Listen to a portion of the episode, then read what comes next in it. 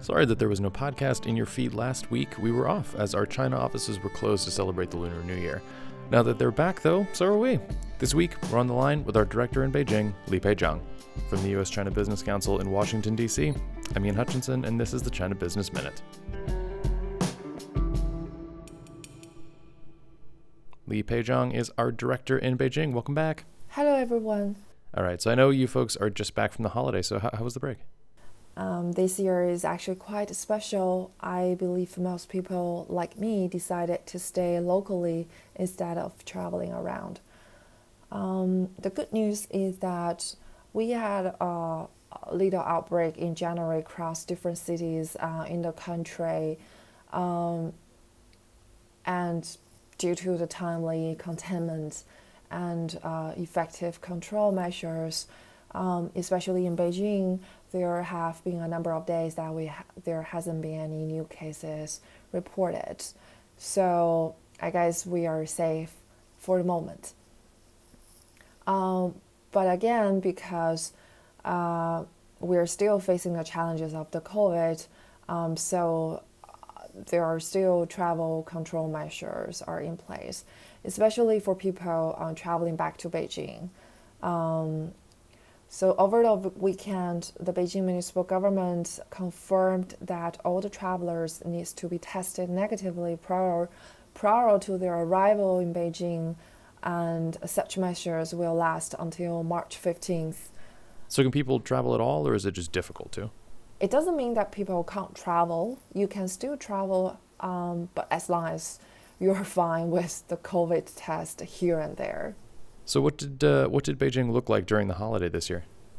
Um, I was born in Beijing, so most of my families and relatives are here. So I normally spend my entire holiday here in Beijing and to enjoy the quiet, relaxing, and empty streets and easy traffic. However, the past holiday was exceptionally busy here.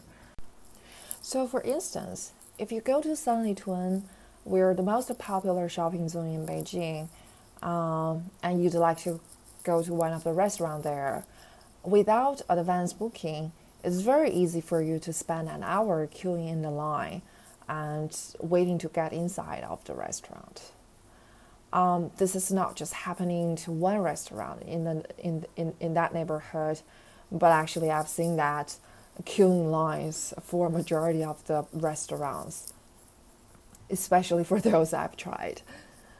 Um, you also probably heard the news that China films hit the record compared to the previous Lunar Year holiday season, with the ticket sales up to 8 billion RMB. As an individual without any travel plan, shopping centers, movie theaters, are probably the easiest place to hang out with friends and families in this cold winter time. So overall, local consumption seems performing well. But what we can't ignore is that because of the travel uh, restrictions, where I would say because of the travel control measures, um, the transportation and the tourism are impacted significantly um, because most people just stay locally. In 2019, where when before the COVID happened, the total revenue of the tourism was up to 513.9 billion RMB during the 2019 Lunar New Year holiday. In the most, in the most recent statistics released by MOFCOM, we actually didn't see a clear economic figure regarding the consumption in transportation and, and tourism. But according to the public statistics, stating from uh, starting from January 28th until February 4th, uh, when we called Chunyun, prior to the Lunar New Year, the daily civil aviation passenger transportation capacity actually reduced up to 70 percent on average compared to 2019. So the holiday consumption indicated a structural change, which in adapting the COVID 19 containment measures. but I'm still very happy to experience that unusual crowded Beijing um, after all we have been experienced in 2020. Absolutely. Well, now that you guys are back in the office, I assume you're back to tracking the latest. So, uh, what's on the horizon that companies should keep an eye on? On March 4th and 5th, Chinese government is going to host its annual two conferences. In the 10 days intensive meetings, we will be watching closely on central government annual report as well as the release of the 14th five-year plan. The plan is especially unusual this year because it was drafted while China and the world are still facing the threat of the COVID-19 and the world geopolitical environment and bilateral relations has become more complex and unpredictable. China's five year plans are aiming to provide strategic guidance and clarity on what China would like to achieve for the next five years, while giving so much external and controllable, uncontrollable factors and uncertainties. It make this uh, it makes this five year plan more special, and we will be tracking it closely and share our thoughts with our members. Before I conclude my podcast today, I'd like to advertise our for China Forecast event in Beijing.